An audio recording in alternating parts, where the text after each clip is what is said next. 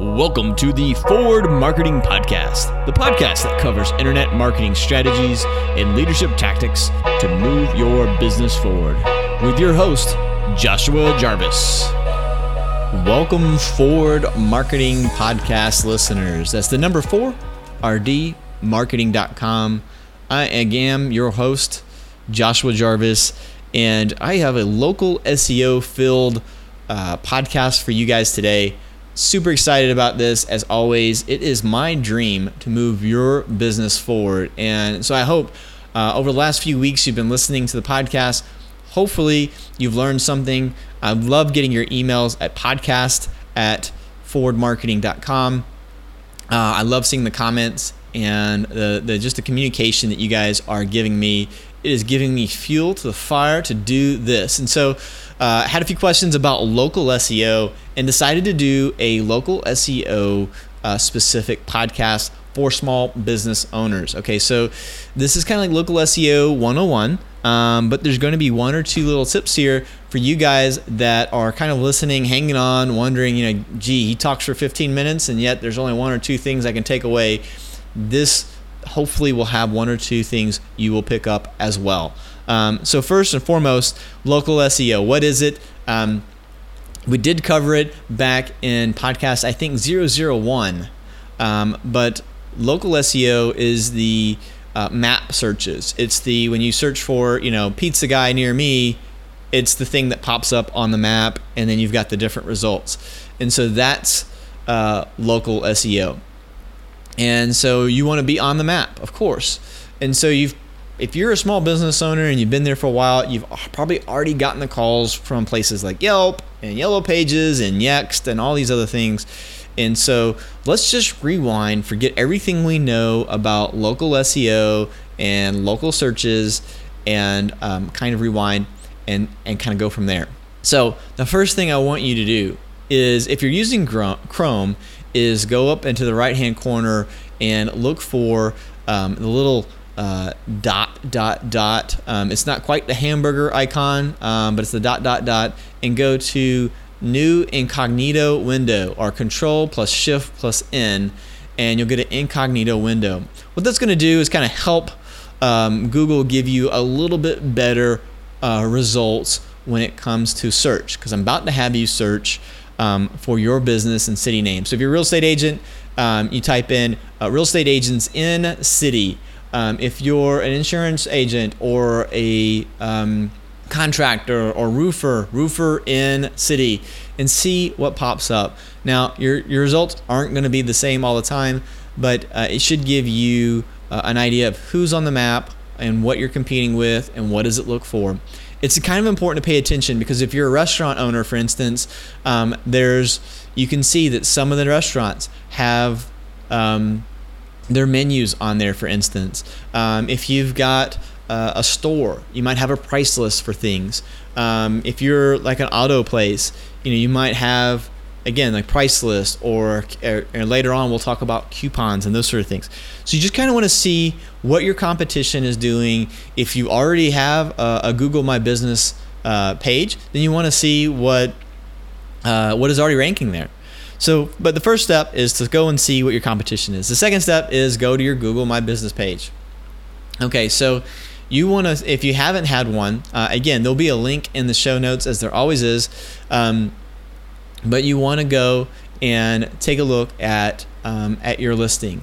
Is it is it really optimized? I don't mean in the sort of cheesy way where you're like if you're a real estate agent, you're like real estate agent, comma realtor, in city name, realty, and there's no real name. Like if your business name is Hannon Properties, for instance, then it should be Hannon Properties. Now you could say Hannon Properties of uh, Buford, or you could say, um, you know, Ransom Insurance of Winder, you know, a nationwide company or something like that. You could certainly do that. And to me, that's much more creative though than um, sort of stuffing these things in there. So just make sure that your Google My Business page is sort of, I don't want to say optimized because I hate the way that that comes across, um, but you want to make sure that you've got that. And once you've got that, the important thing on local SEO is the citation or the NAP, if you will. Well, if you remember, NAP means name, address, phone number. All right. Um, and it should be really NAPW because the website matters a lot as well. So once you've registered that, you want to make sure that your name, address, phone number, and website are exactly the same everywhere you make a citation. And so citations are, uh, we already mentioned Yelp, but it's your listing on these directory websites. So Angie's List, Yelp, uh, Yellow Pages, um, you know, for a, for real estate agents, it'd be Zillow or Realtor.com. It'd be um, if you're an insurance agent, there's an insurance agent directory. If there's an attorney, there's an attorney directory. So these directories out there exist, and um, it's worthwhile. Um, it's not worth a ton of money, but it's worthwhile to have your citations. That's actually why we built Ford Local.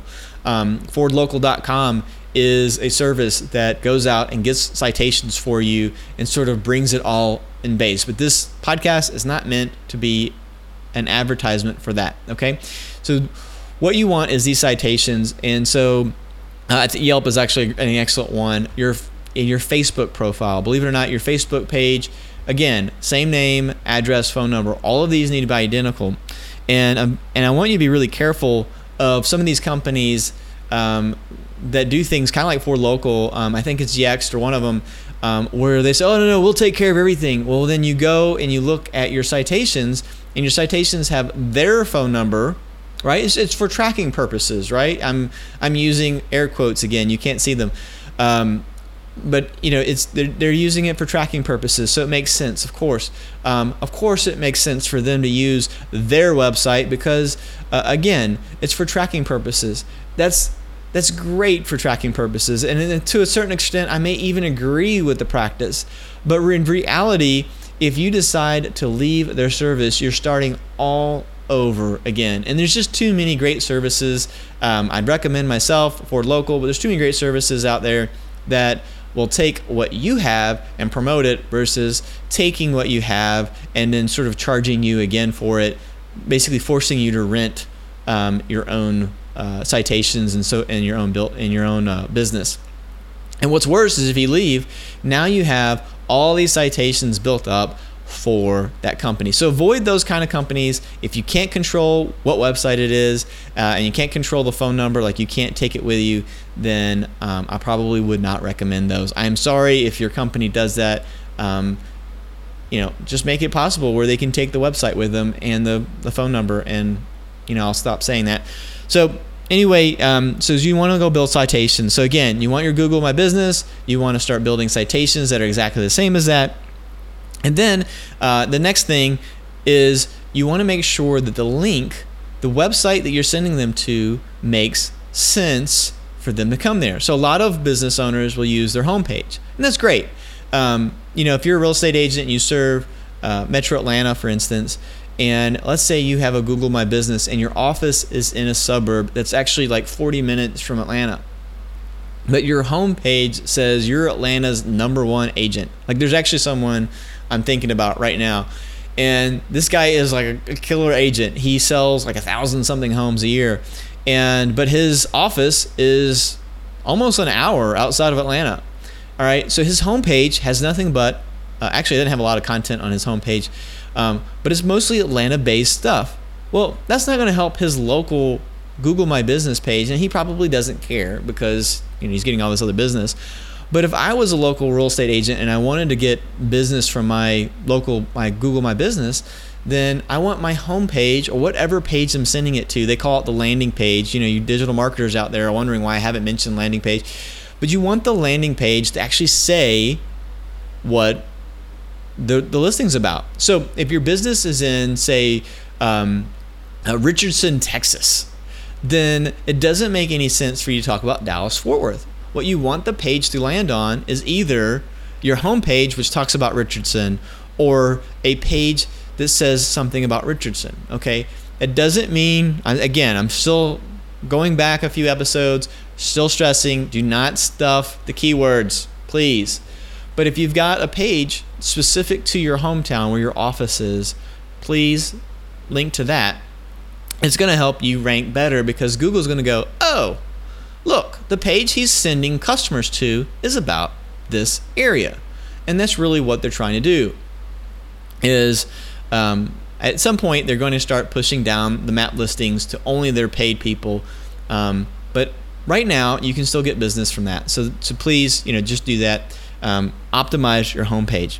The last thing that you can do is if you're on WordPress, for instance, it's much easier is to put schema on the page. Now, what schema is is um, and I'll put a link on this on the show notes. But basically, it's where you're telling Google what each piece of information is on your website. So, for instance, um, if you have your name, address, and phone number on your website, which you should, you should make that part of your footer. By the way, that's like a huge tip I totally missed. But make sure your your your name, address, and phone number are on.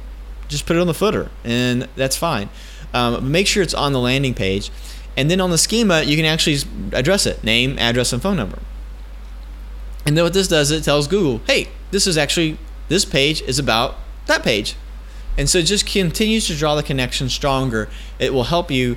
Um, I don't know how much. I don't know if there's like a certain percentage that it helps you, but it'll help you um, with the rankings for your page.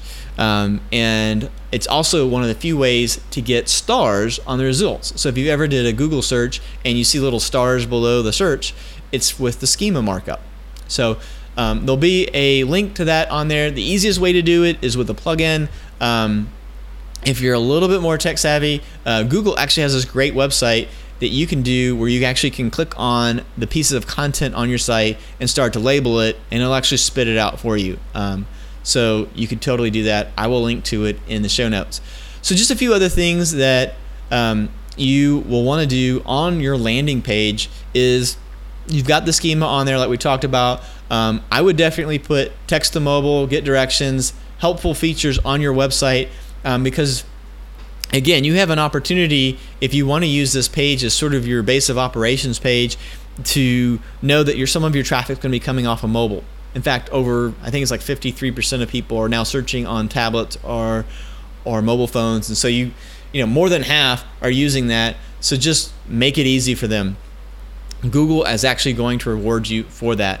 Um, if you have multiple locations, then make sure that there's some sort of logical that this is landing on your sort of logical page. Uh, so if you've got a city name, um, you know, if you're in um, multiple states, for instance, then it should, you know, you should have a, a page for that location. Um, so just make sure you do that. Uh, there is uh, awesome opportunity in local SEO for events. Um, so you can actually leverage events through Google My Business, through Google Plus, um, as well as obviously having events on your page. And in fact, events can be schemaed as well. Um, the other place is coupons coupons is kind of a cool thing that you can do with Google My Business. And recently they released something called Posts, which is kind of like a way for you to have sort of flash sales or flash news. Um, and it happens in what's called the knowledge graph. And you can actually see that uh, kind of a neat way to interact with people if you're leveraging Google My Business, which of course you should. Um, the other thing that you need to do with your Google My Business is take pictures, photos, videos of the store location. I would be loading up your landing page with that stuff. Uh, not I shouldn't say loading it up. You're going to go wrong, and it's going to be really heavy, and it's going to take a long time to load. But you should put that stuff on your site, but also load it on your Google My Business page. Um, definitely do that. Of course, reviews are the key to the whole thing. Make sure you get reviews. Also, as a side note, um, it's important for you not to just get reviews on Google My Business. That would be my primary. I would always say, you know, look, if you're only going to review me one place, review me on Google. But if I can get you to review me on two places, then please review me on Google and you review me on somewhere else. Now, keep in mind, um, some of the sites are going to be specific to the niche and the industry that you're in, um, but also understand the way the reviews work. So, for instance, um, Yelp if the person is not a Yelper, uh, making he doesn't make a lot of reviews, their review will get pushed down. Okay, unless they give you a bad review, and then it gets pushed up, you know, because they want you to pay for that.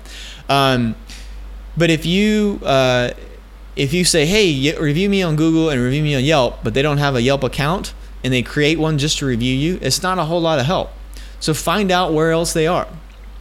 Hopefully, you're in a business where you can actually ask that question Hey, where do you go to find service providers? Oh, I go on this website. Great. Can you send me a review there? Remember on, uh, on the last episode, we talked about Nextdoor. What a great way. Get, get a review on Google and get one on Nextdoor. But if they are a Yelper, I would take the review from Yelp. Um, same thing with Yellow Pages or somewhere else.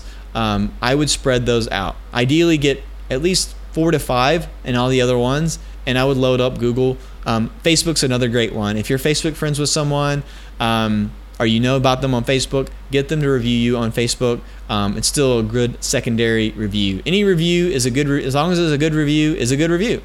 Um, but definitely some are worth more than others. You know, uh, a review on bizjournal.com might not be quite as good as, like I said, we said Yelp, but the primary one that you want is definitely Google. So hopefully this was helpful. This was our coverage of local SEO, um, trying to talk about some things. Really, we got in depth with the landing page, um, which is really key to that.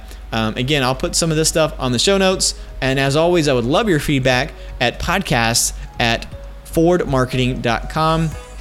Please remember, rate, review, subscribe. I would love to um, uh, to just continue to bring value to you guys. So please let me know how I can do that, and I will catch you next week.